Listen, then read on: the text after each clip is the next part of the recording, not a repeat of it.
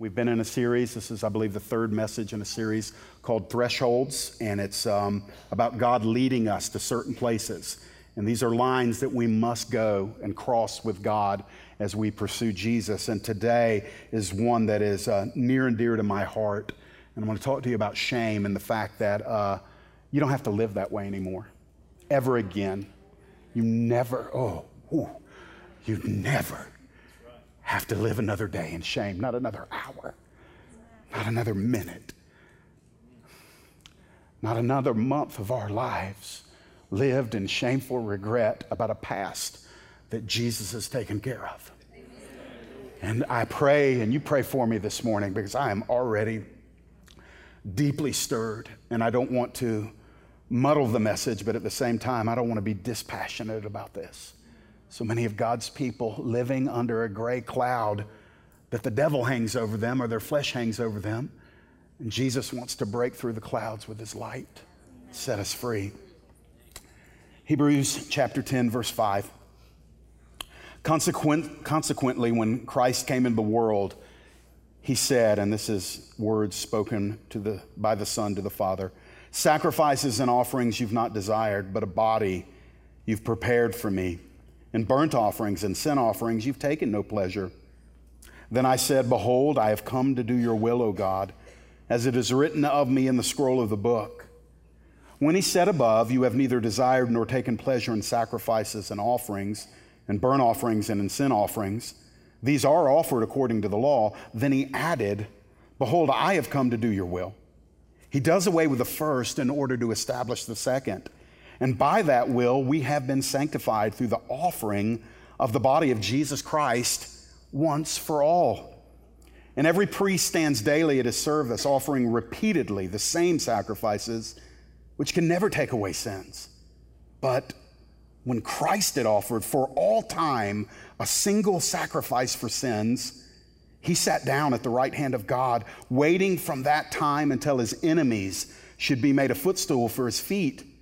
For by a single offering, he has perfected for all time those who are being sanctified. And the Holy Spirit also bears witness to us, for after saying, This is the covenant that I will make with them, after those days, declares the Lord, I will put my laws on their hearts and write them on their minds. Then he adds, I will remember their sins and their lawless deeds no more. Where there is forgiveness of these, there is no longer any offering for sin. Therefore, brothers, since we have confidence, say that word with me confidence to enter the holy places by the blood of Jesus, by the new and living way that He opened for us through the curtain, that is, through His flesh. And since we have a great priest over the house of God, let us draw near with a true heart in full assurance of faith with our hearts sprinkled clean from an evil conscience, and our bodies washed with pure water, let us hold fast the confession of our hope without wavering. For he who promised is faithful. You can be seated.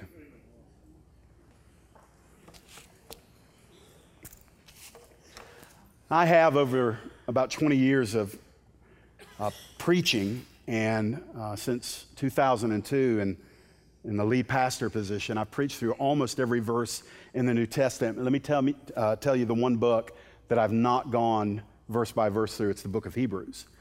Most of those years, it was because uh, I was intimidated. The book of Hebrews requires a really comprehensive understanding of a lot of the Old Testament, especially the book of Leviticus, a lot of Levitical law allusions, sacrifices, and comparisons of, of better things in the New Testament as compared to the shadow of those things in the Old Testament. And so I've never preached through the entire book of Hebrews, but I have preached delicious chunks of it. And this is a succulent passage of Scripture for those with a spiritual appetite. I'm going to have to weave into some this message this morning some of my own testimony. Uh, I was raised in the Bible Belt.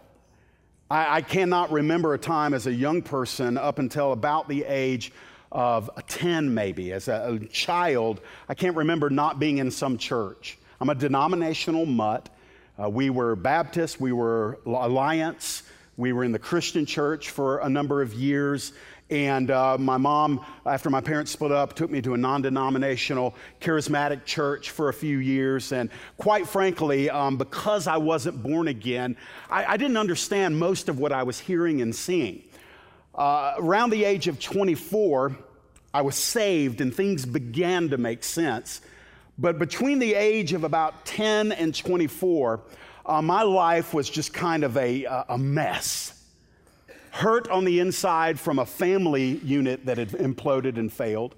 Very alone when my father remarried. I lived with my dad. My mom had moved on, and my father remarried, began a new life with a wonderful woman who I love to this day, but still very isolated and alone. And around the age of 14, I began to funnel all of my hurt and anger and confusion into a lifestyle of decadence. I was so dead on the inside, I wanted something to give me the sense of being alive again.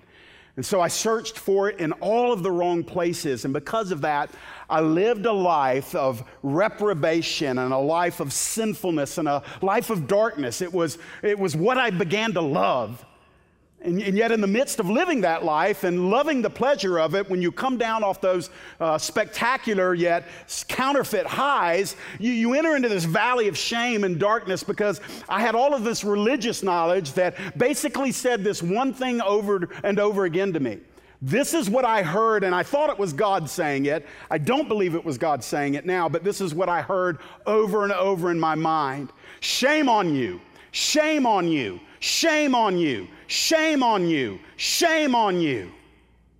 And so my relationship with God boiled down to me running from that voice that I believed was constantly accusing and condemning me. And so when I thought of God, I sensed shame. Many of you can nod your head and say, Jeff, I, I get that. You're telling my story, a little different scenario, a little different context, but the same final chapter. And that chapter is shame. Shame says this to us not you have done badly, that's conviction. God doesn't mind telling you, you've done badly, you've done wrong, you've acted sinfully. God will tell you that because the Holy Spirit wants to bring you out of that. And so, in order to bring you out of that, He's going to enlighten you to that. He's going to say, This that you have done is wrong. Where conviction says, You've done wrongly, you've done badly, shame says, You are wrong and you are bad. And when you live with a lack of discernment between what you've done and what you are, you can live in this unending sense of shame. And by the way, religious shame is the nastiest of all. It smells the worst.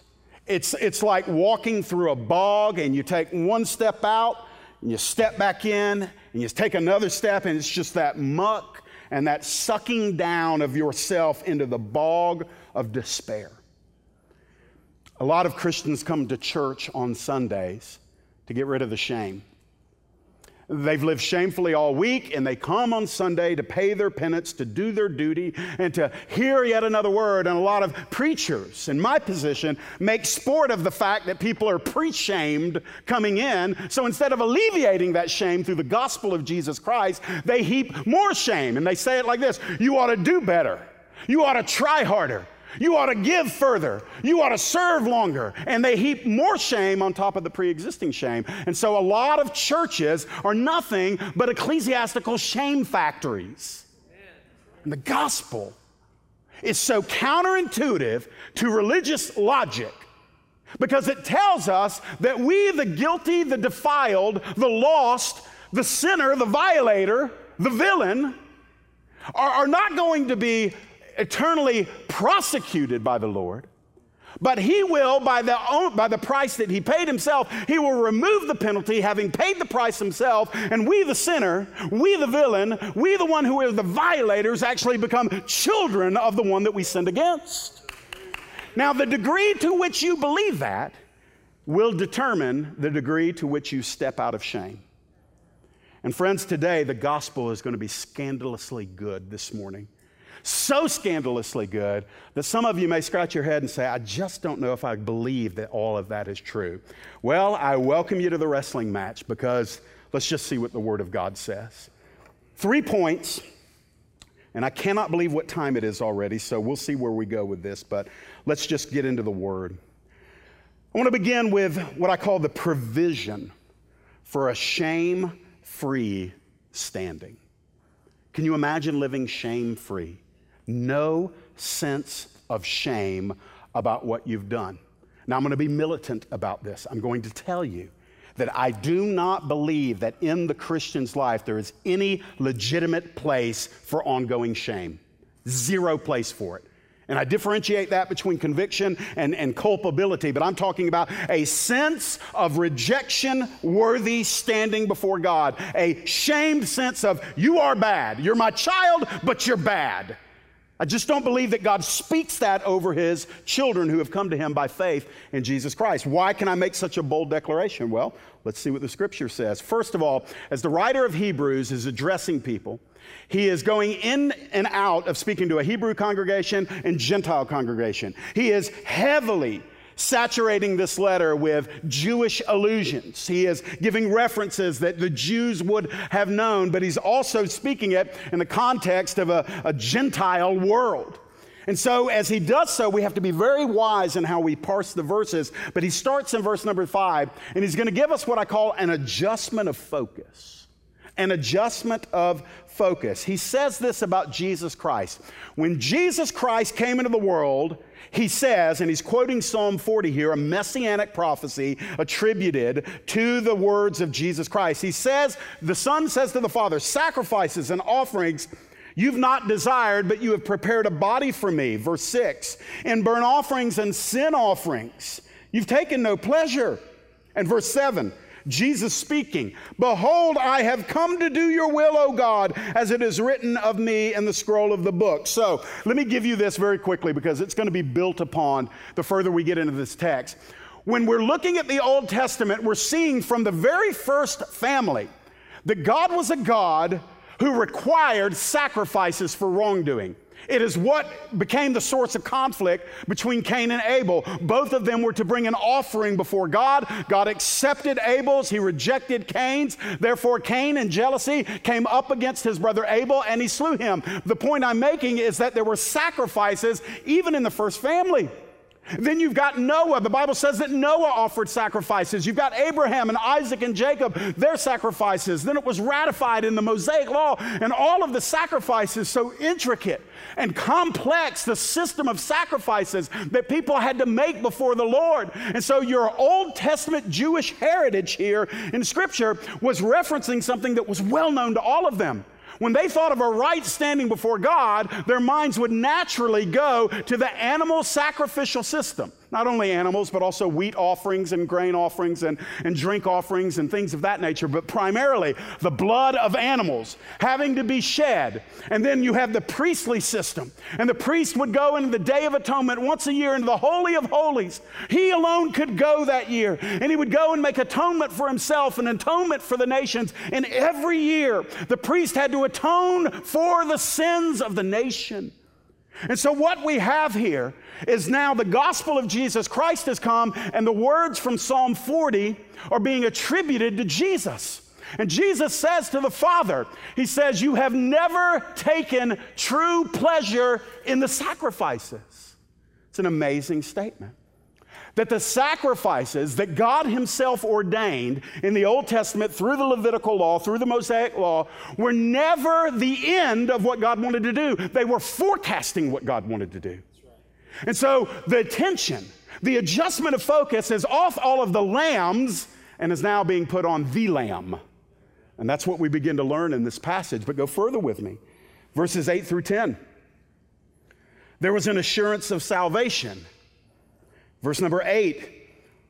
When he, Jesus, said above, You have neither desired nor taken pleasure in sacrifices and offerings and burnt offerings and sin offerings, and then the footnote, These are offered according to the law. Then he added, Behold, I have come to do your will.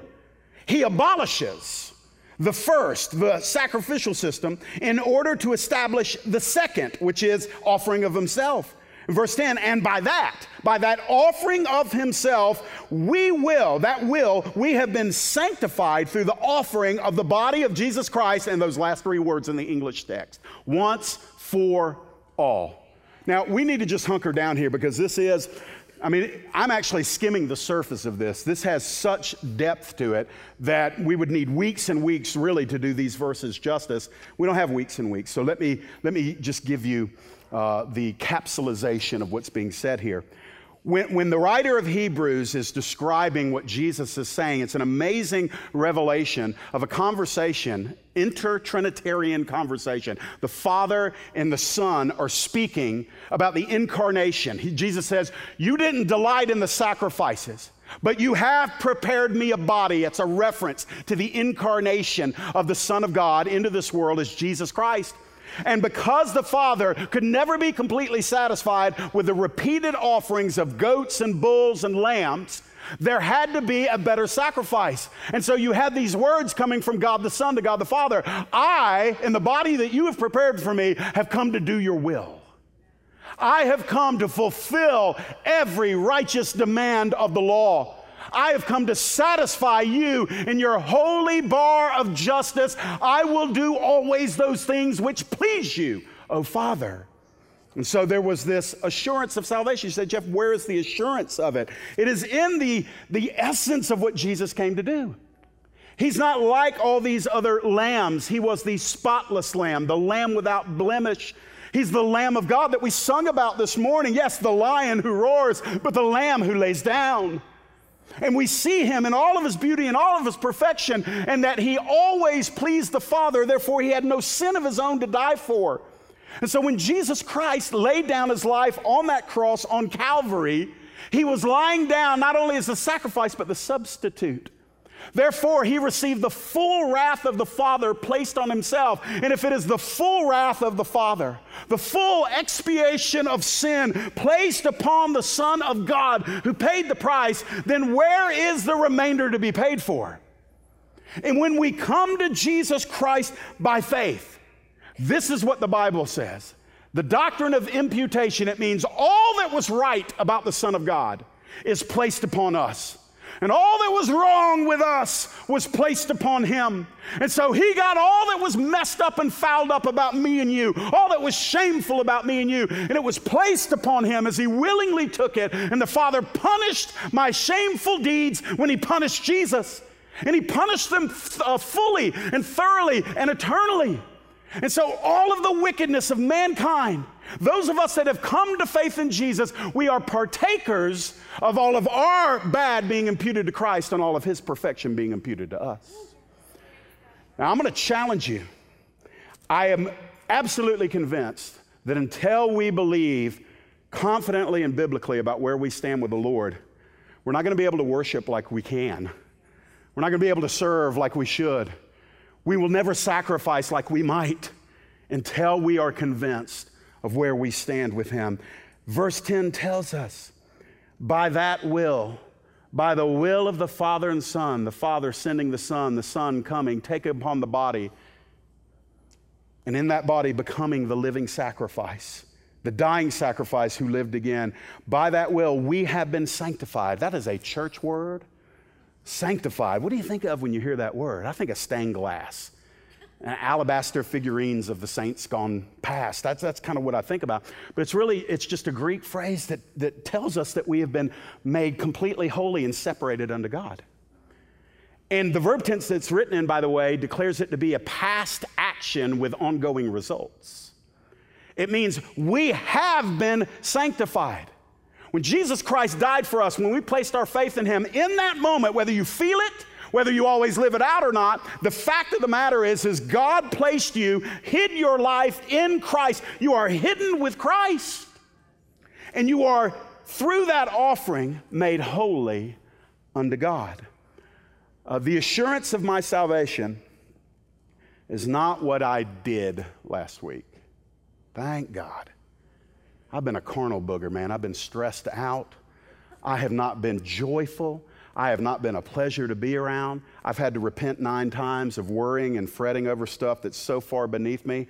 I'm confessing my sins again, but listen, just know that ministry doesn't sanctify anybody amen preaching does not make me any more of a christian the point is is this i'm so glad that i'm not resting and assured based on what i did last week i'm resting and assured and based on in history what jesus did 2000 years ago and even beyond that that i was set apart in him before the foundation of the earth and so it takes the, the fear off, it takes the, the dread off. You say, Jeff, I still don't get it.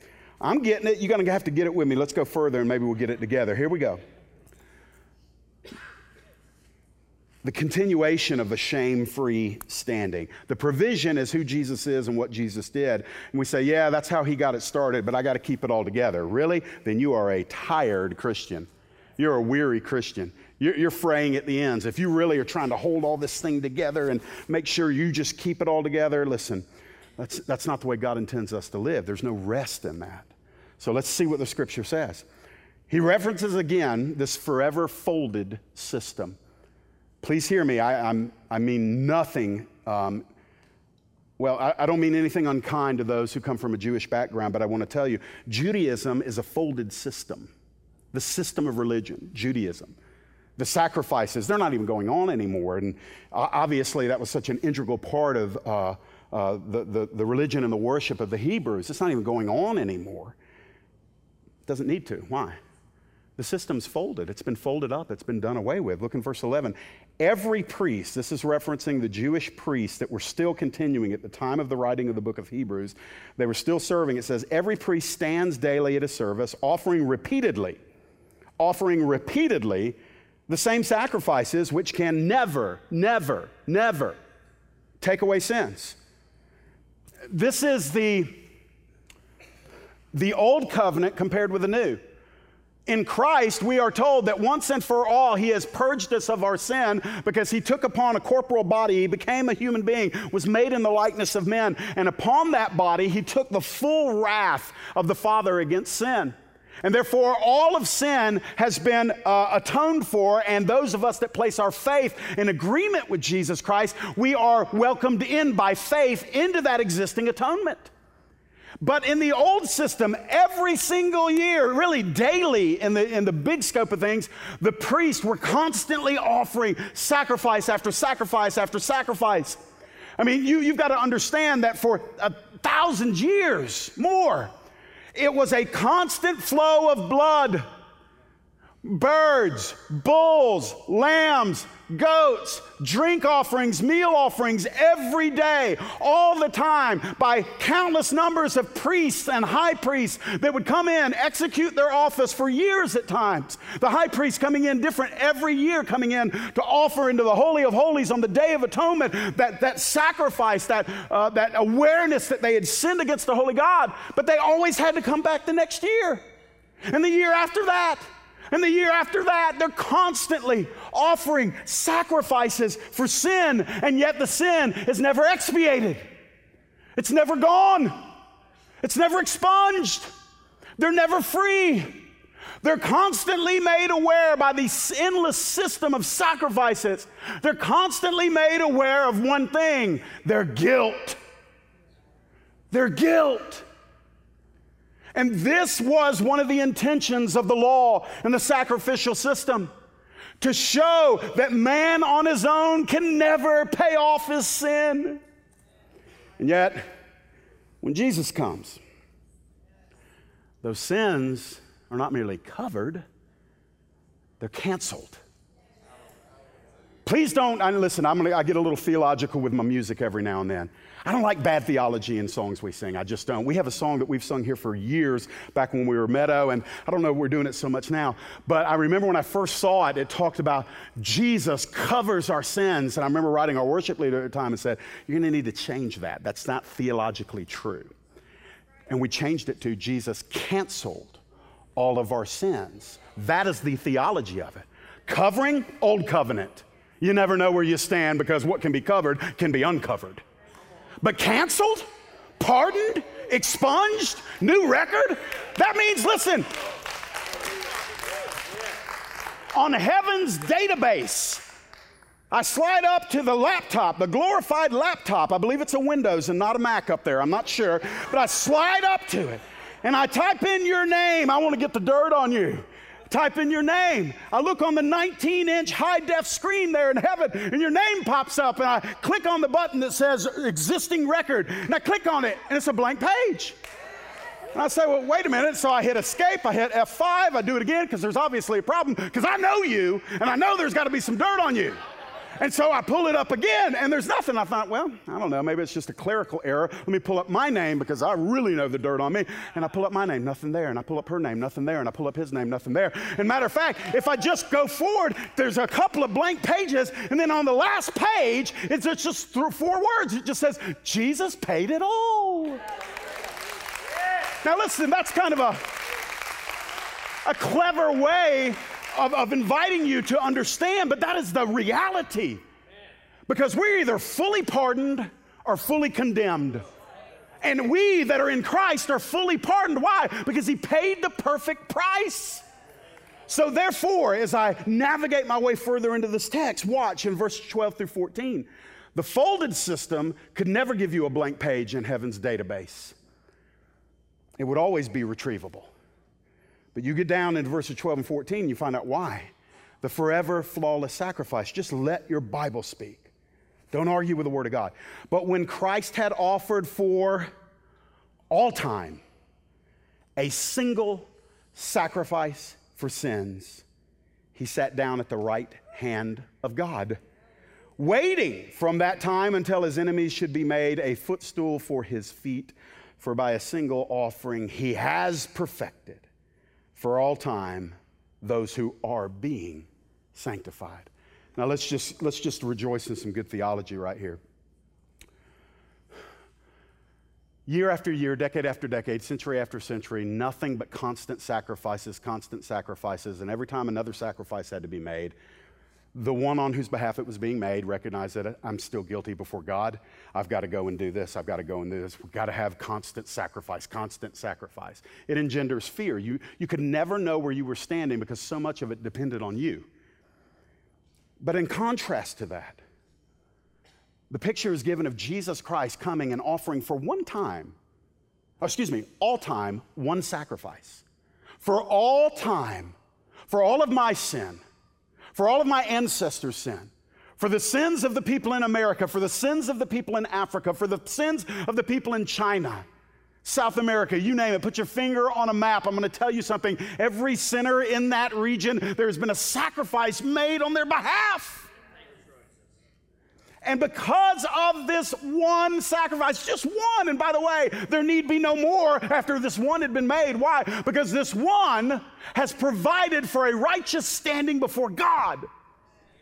And when one enters into that covenant of faith with Jesus Christ, one's entire history of sin, history as God sees it, that means the beginning of your life to the end of your life, God looks and he sees past, present, and future. It is all atoned for, it is all canceled.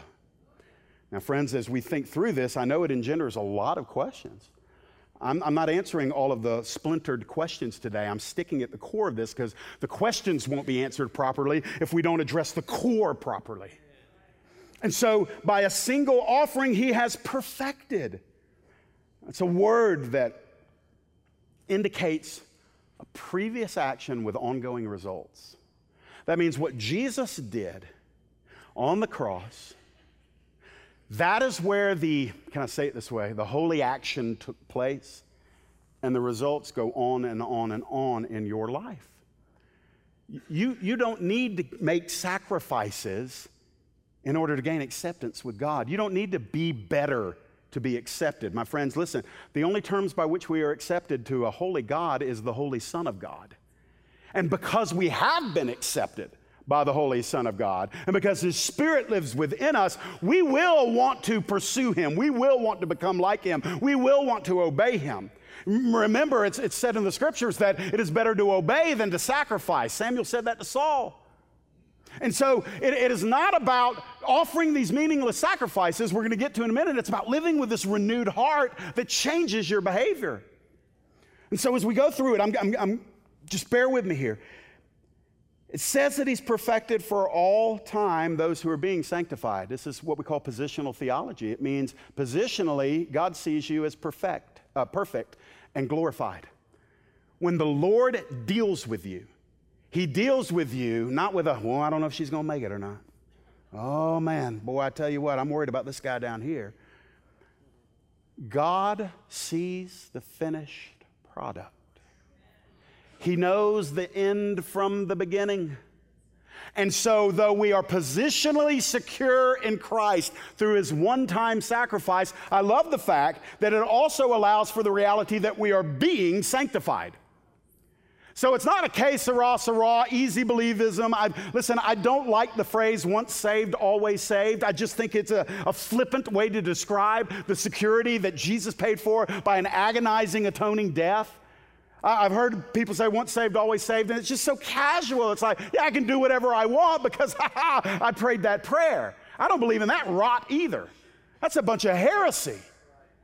The, the, the, fact of the matter is there's some tension between it, but for those that have committed their lives to Christ, I want to remind you of two things. You are eternally secure because Christ did the work, but you are also in the process of being sanctified.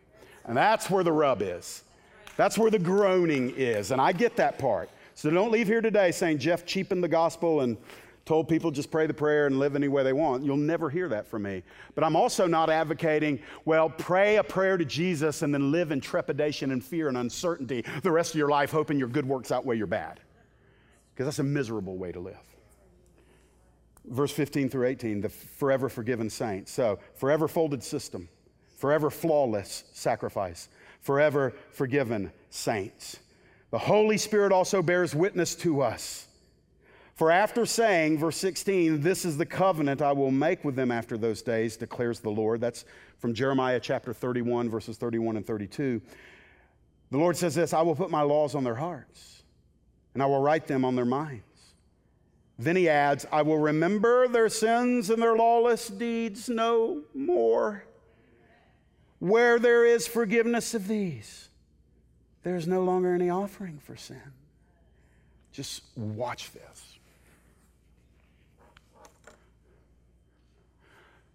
The Lord speaks about an inward transformation that happens, and on, an ongoing transformation that happens in the lives of those who enter into covenant with God through Christ. We call it being saved, being justified, forgiven, born again. I'm just saying that you've humbled yourself, you've acknowledged Jesus Christ as the Lord of your life. You've received that washing, that pardon from sin. You know you're in a process of being sanctified and growing. You're, you're not what you used to be, but you're also not what you could be yet. We all live there. But this is what the Lord says. And he's saying it to a very reprobate people in the context of Jeremiah. I will remember their sins and their lawless deeds no more. Now, you argue with God if you want to. I've learned I never win when I do that. God says, it's not that He absent mindedly forgets our sins, it's better than that. It's that He willfully chooses never to remember them. He says, I will remember their sins and their lawless deeds no more. It is a divine act of a holy Father's will that says, in essence, I pledge, I commit, and I determine I will never remember his sins anymore. Now, where does shame come from? If God says he's never going to remember them, if the Holy Spirit is the active agent, the divine agent on earth, which he is, he lives in us. That means the Holy Spirit is not going to continually bring up to you your failures of your past, the shameful deeds that you committed that had massive ripple effects. Oh, friends, listen, I, I can't tell your story. I don't know your story, but th- this is easy. I mean, some of us have made relational implosions happen because of sinful decisions. Some of us, we will, will have a divorce on our record, and we walk around with a scarlet D on our chest that, that we've put there. And you're defined by a failed marriage or two or three. Some of you, it might be abortion. Some of you, it might be the fact that, that you, you, you, were imprisoned for some crime you committed, and, and you're still living under the, the auspice of, of a guy with a record or a lady with a record. For some of us, it might have been leaving children or leaving a spouse or Even worse, some of us were children that maybe were abused, abandoned, neglected, and somewhere on the hard drive of our minds and our hearts, there was this big, ugly handwriting scrawled that said S H A M E, underlined in triplicate. So shame has been written on us. And I want to expose that shame is not a tactic of God. It does not come from Him. So when you define yourself by the most egregious mistake in your past, and you allow that to be layered over your mind and your heart, and you start saying, not that I did something bad, but that because I did something bad, I am inherently bad, then you're cooperating with the lies of the enemy. You're listening to some faulty voice that said to you, Shame on you, shame on you, shame on you. When the fact of the matter is, God, if we will listen, has encoded it eternally in His Word, but He also speaks it intuitively by the Holy Spirit. He says, Your sins and your lawless deeds, I don't remember. I don't deal with you based on the dark, moldy corners of your past. That's not how I interact with you. When I want to talk to you, I don't take you back to this sequestered, nasty place where you failed so I can shame you. I bring you to the cross where I pardoned you, where I declared you to be righteous, where I, I declared you to be complete, where I declared you to be accepted, where I declared you to be justified, where I said that you were no longer condemned, that you could not stand uh, under my accusation, my condemnation, but you were pardoned and you were set free and you were beloved. And so it comes to this place where we have to say who we're going to listen to. By the way, don't raise your hand. How many of you have enough human voices in your life always reminding you of the shameful stuff you did? I'm going to say a quick word to Christians. If God has chosen to remember it and forgive it, and He paid for it, by the way, we do an incredible sinful disservice when we dredge up the failures of others after they have humbled themselves and asked for forgiveness, and we keep taking them back to the spot of their failure, we're actually cooperating with Satan when we do that. He is the accuser of the brethren. So, brothers and sisters, I want you to know at the risk of sounding like some slick, happy preacher from Houston, that's not me, but I will say this I am not going to be the kind of preacher who, who just takes sport in just marginalizing people that are struggling. Listen, I hope strugglers do come here. And I hope they find the one who will lead them out of their struggles and into freedom. But if, if we're not going to be a place that welcomes them, if we're not going to be a people that just can look somebody in the eye, somebody that's run around on their spouse, somebody that maybe even the most heinous of sins, and if we can't say to that person, if you come to Christ, he will pardon you and comprehensively forgive you and give you a new heart and begin to renew your mind by the Spirit and by the Word, and you will be set free and you will no longer have to live in shame. If we can't say that, then take down the stinking sign in the front yard and let's make this a car lot instead of a church. Because if that's not part of the message of the gospel, then my friends, what are we offering to people? Come to Jesus and you'll be on a, a happier probation come to, come to Jesus and, you know, you're okay as long as you don't mess up. If that's the gospel, I am doomed. And so are you. It was Horatio Spafford who wrote these words My sin, oh, the bliss of this glorious thought. My sin, not in part, but the whole, is nailed to the cross, and I bear it no more. Praise the Lord, praise the Lord, oh my soul. Not in part. You're not carrying that around with you, not as far as God sees. And I believe it is incredibly urgent in this hour that you permit yourself to believe what God has said about you instead of aligning yourself with what the devil has said about you. He said, Well, Jeff, it's just the way I feel. Well, obey our pastor Dustin this morning when he said, Sometimes you just got to preach to your soul. Sometimes you got to say, Feelings, can it? Shut your, hmm, be careful, Jeff, shut your mouth. I don't, I don't want my feelings. I, I wake up, sometimes I'm upset, I'm blue, I'm guilty, I'm shamed, I'm, you know, making mistakes and maybe comparing myself with some imaginary measuring stick that nobody could measure up to. And sometimes I just got to say, why am I doing that? My standing, my righteous standing is in Jesus Christ. And I'm safe in Him. So, what's the result of it? We're going to wrap up here. The results of a shame free standing. And this is, what this is what we all want confident. I want you to say that word with me. Confident. Confident. Confident. Confident about our access. Verses 19 and 20. Therefore, brothers, since we have confidence to enter the holy places by the blood of Jesus, by the new and living way that He opened for us through the curtain, that is, through His flesh. Just stop there for a minute.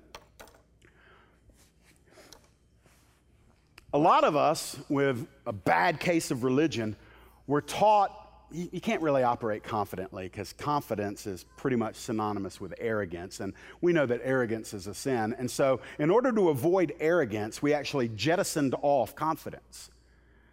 Arrogance is thinking you're secure in yourself. That's arrogance, that's a sin, that's wrong. Because apart from Christ, we can do nothing. That's repeated often in Scripture. But in Christ, we can do all things. So arrogance is rooted in self. We don't want to be arrogant. But at the same time, the opposite of arrogance is not this withered kind of, you know, trepidation and uncertainty and fear and ah, I'm just a worm and all that kind of rot, man. That's just, it's pitiful. The Bible says that a shame free life that is resting in the finished work of Jesus Christ, you've got to believe that. If you don't believe it, you'll never feel it. Some of you are waiting to feel it before you believe it. Now, that's a word somebody needed right there. Some of you are waiting to feel it and then I'll believe it. No, my friend, you will never feel it until you start believing it. Because your flesh has been trained to think opposite of this. This is counterintuitive. This is not human nature that is being shared with you. This is divine truth that is being shared out of Hebrews uh, uh, chapter number 10 with you. You have to retrain your way of thinking. And so when you do, you'll begin to not, not, not have to tiptoe into the presence of God. When, when, he is speaking here, he's still giving the context of the, the, the, high priest going into the Holy of Holies once a year. by the way, that was a very intimidating thing for the high priest. He had to be consecrated ahead of time, prepared ahead of time. Uh, I am told that they would often tie a rope around the high priest as he went into the Holy of Holies because if he did not prepare the sacrifice appropriately, he risked being struck dead by God and nobody could go in to get him because if you go in to the Holy of Holies, you're going to die too. So they tie a rope around the high priest and if he died, they'd pull him out by the rope. How'd you like that on your job description? Good night. But look at what the writer of Hebrews is saying. He's saying, brothers, because of what Jesus has done, we have confidence. We can be bold and enter into the holiest place. Why? Because of the blood of Jesus, because there's nothing separating us. There's no fear, there's no threat. The judgment has been paid. And it's that new and living way. It was his flesh. You remember in, I guess, Matthew 27, when, when, when Christ died, that massive, thick curtain in the temple was ripped from the top to the bottom. Many people don't know that curtain was not like the drapes in your house, it was some five feet thick, interwoven with many different skins of animals, and it was ripped sovereignly, divinely, from the top to the bottom. And in, effect, the message and the ripping of the veil in the temple at the death of Christ is the way has been opened. There's nothing keeping you out anymore. You know, I thought about this about, uh, about five years ago. You know, somebody had to go sew that thing up in order for the sacrifices to continue. Some religious person said, Well, we got to just keep on doing what we've been doing. And somebody had to go and repair the veil that God tore. That's what religion does. Religion prevents people from walking where God wants them to walk. But God wouldn't have any of it because the veil was the flesh of Jesus Christ. And it's through that we enter into the Holy of Holies. And so we can have confidence in it. And so, listen, I'm just like you. When I fail, when I struggle or I sin, where I say something, do something, act in a way that is foreign to the heart of God, I don't feel exactly welcomed into the presence of God. I, I, I, maybe you do. Maybe you're more spiritual than me. I still struggle with a, oh man, I, I got to do something to clean myself up. Well, you can't. You, you can't do anything to clean yourself up enough to get into the presence of God. Jesus has already opened the way. What you do is you come with a contrite and broken heart, confessing what you have done wrong, and immediately fellowship is restored. I, I, I thought about this the other day. And the kids were up at camp, and Amy and I were exhausted. We were moving and unpacking and stuff. And I just said, let's just go grab something to eat. And so I went down the street to a restaurant. And I'm just tired, man. I'm just sitting there, and we were eating. And 20 minutes into the meal, we're getting ready to leave, and I just looked down. I got food all over my shirt. I said, That's it. I am officially a, an old slob. I mean, that's just the way.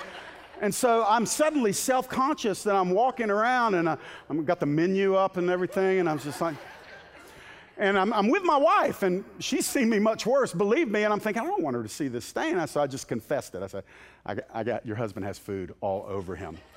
She's like, Do you need a bib, sweetie? And I was like, but as, as, as I had a meeting, I, I met some folks over at my house uh, to pick up some furniture.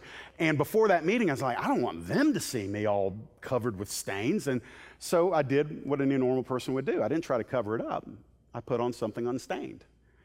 And so Mike and Amy came over, got the bed, and, and never knew that Jeff had been soiled earlier in the day. Well, what's my point of this very weird story?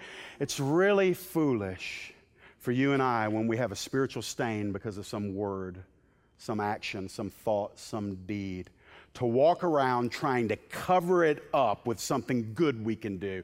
My friend, you need to go back to Zechariah chapter number three and, and see that when Zechariah stood before God and he was, clo- he was soiled from head to toe, and the devil was at his right hand accusing him, saying, Do you see these stains, God? Do you see these stains? Do you see the unrighteousness? Do you see the filthiness? And God just spoke and said, Take that dirty garment off of him, give him one of my clean garments, and put a crown on his head. And the devil said, Oh, because the devil has no answer for that.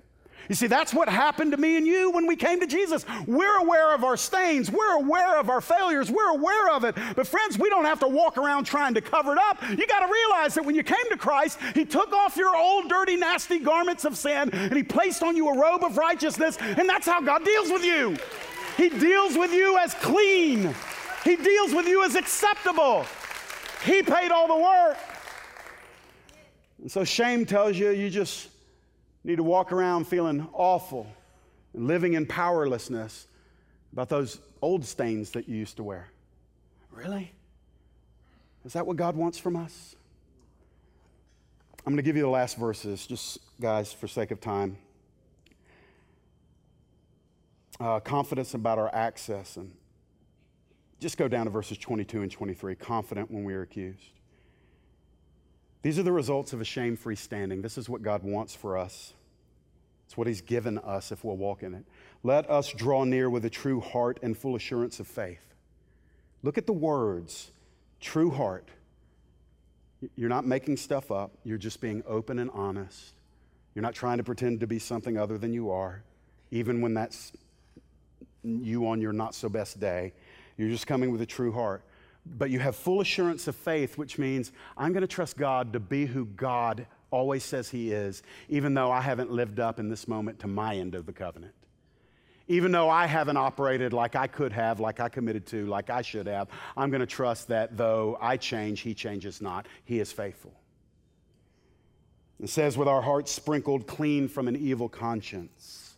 There's the phrase that the whole message ends on. Shame is living with an evil conscience when God has washed it off. It's you viewing yourself in a way that God never does anymore. I don't know what it takes for each of us to step into this, but the scripture says that we are people who have been washed thoroughly, cleansed eternally, secured by the great work of Jesus Christ our Lord.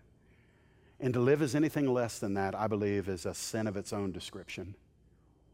It's to say, I'm not what God says I am, and because I take His holiness and His authority and His glory so seriously, I'm going to prove that by not walking in the freedom that He's given, by not walking in the shamelessness that He's decreed. I'm going to show you, God, how seriously I take your holiness by refusing to view myself as accepted and beloved in spite of myself. I'm going to prove to you that I am holier than these. I'm going to show you how seriously that I take your holiness by refusing to pardon myself from that which you have pardoned me.